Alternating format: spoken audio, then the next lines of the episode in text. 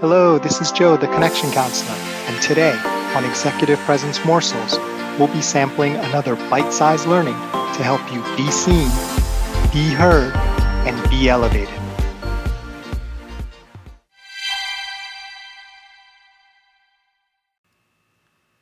As we begin this episode, I want you to pause just for a second and think about how confident you are in your current job or your current role.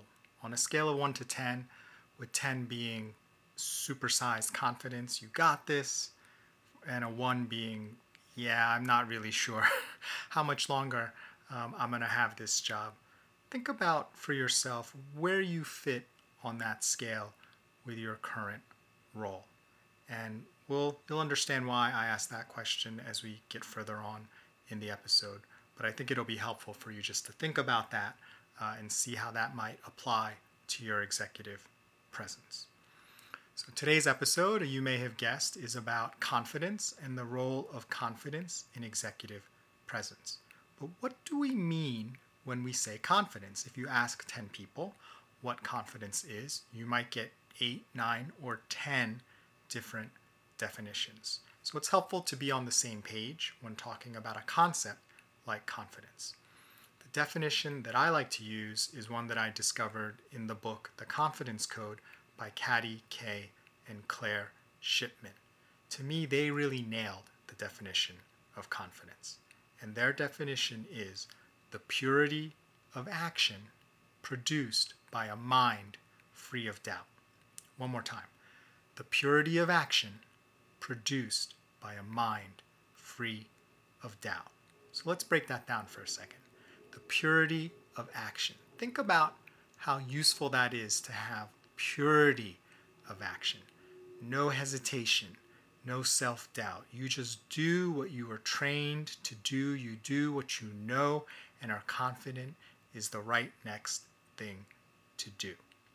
How do you get there? That's the second part of the definition by a mind free of doubt right? You're not second guessing, you're not wondering, you're not pausing to reflect, you're not pulling out a checklist and doing all sorts of calculations. You are acting seamlessly as the situation requires based on your mind being free of doubt. You've put in the work, you've done the training, you have the experience, and this is what you're going to do. Think about our definition of executive presence and why confidence is important. It's the ability to inspire confidence that you can lead well in a given situation, right? Notice the word confidence is in there, but it's not about having confidence, it's about the ability to inspire confidence in others, right? It's not about what you have necessarily, it's about others' perception and what they feel based on what you have or what you're putting out. So, how might that work? Why is this relevant? Well, you could have all the confidence in the world, and it could even be well deserved.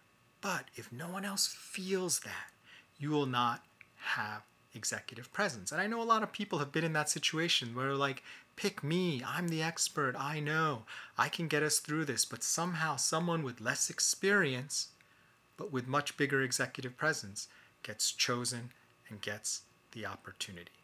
Now let's look at it on the other side. You don't have to have confidence for people to feel confidence in you, right? You could be very insecure because it's a new task or a new role, but based on your experience or people's experience of you, they know you're going to do a good job or they feel that you will really do a good job. So they may have more confidence in you at a given moment than you have in yourself. So that will actually help you have more executive presence with those people because they feel it even if you don't feel it yourself. Now, what's the best of both worlds? The best is when you have that confidence and other people feel the confidence you have, and that inspires them to think you're the person to lead them through. Now, notice I didn't say that you deserve to have confidence, just that you possess it in and of itself, and then people can feel the presence of your confidence and they respond positively to it. Now, I want to share some important distinctions here when it comes to confidence and executive presence and leadership. Confidence does not equal competence. I'm going to say that one more time. Confidence does not equal competence. Just because you think you're the best person for the job does not mean that you are the best person for the job.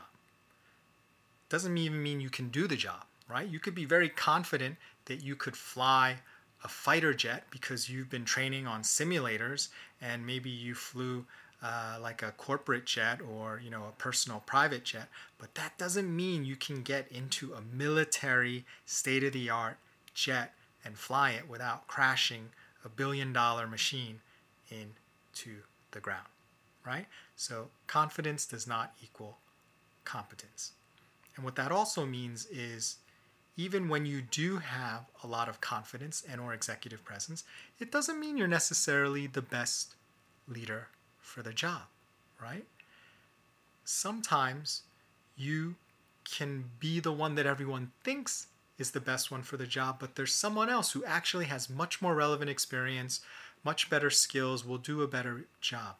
Why aren't they getting the chance? Because nobody feels that they should be the one to lead. So sometimes someone who's less capable or maybe less suited will get the chance because people feel more comfortable giving it to them. And the, maybe the person who should be doing it or has the best chances of success for the organization never gets the chance because why would you give the person the chance? You don't have any confidence that they would succeed. Maybe you don't you don't even realize that they are there or give them a consideration at all.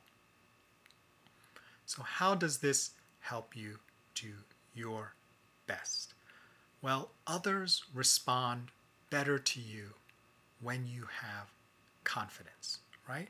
So the way they talk about it in the confidence code is confidence is a skill in and of itself.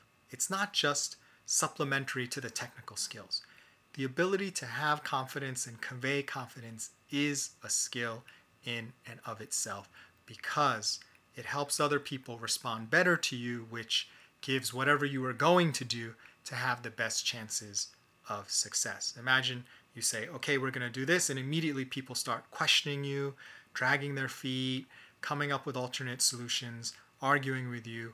Why? Because they don't have confidence in you. That will not give you the best chances of success in terms of your execution and high performance as a team.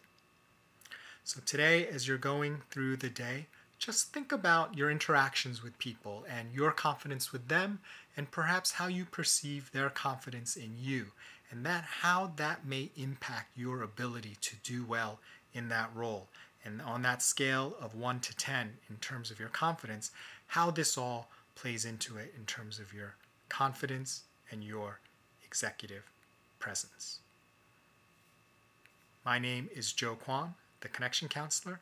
Thank you for listening to Executive Presence Morsels.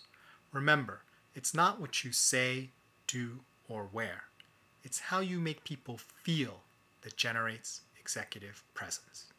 Nothing else matters.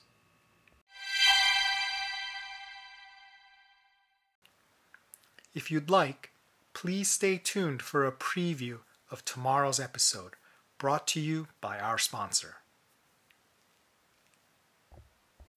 When you need mealtime inspiration, it's worth shopping Kroger, where you'll find over 30,000 mouthwatering choices that excite your inner foodie. And no matter what tasty choice you make, you'll enjoy our everyday low prices, plus extra ways to save, like digital coupons worth over $600 each week. You can also save up to $1 off per gallon at the pump with fuel points. More savings and more inspiring flavors make shopping Kroger worth it every time. Kroger, fresh for everyone. Fuel restrictions apply. By now, everyone's heard the expression, fake it till you make it. And you may be wondering, how, if at all, does that apply to executive presence? Is it a good idea to fake executive presence, or is it even possible? So we have to be a little bit more specific about what we mean by faking it in order to answer that question. First thing I'll say faking skill or competence generally isn't really a great idea. If someone said, hey, we need a Formula One driver, or we need a surgeon, and I decided to fake my skill or competence so I could get the opportunity to do that, maybe for lots of money, mm, probably not a good idea. So, faking it, first of all, doesn't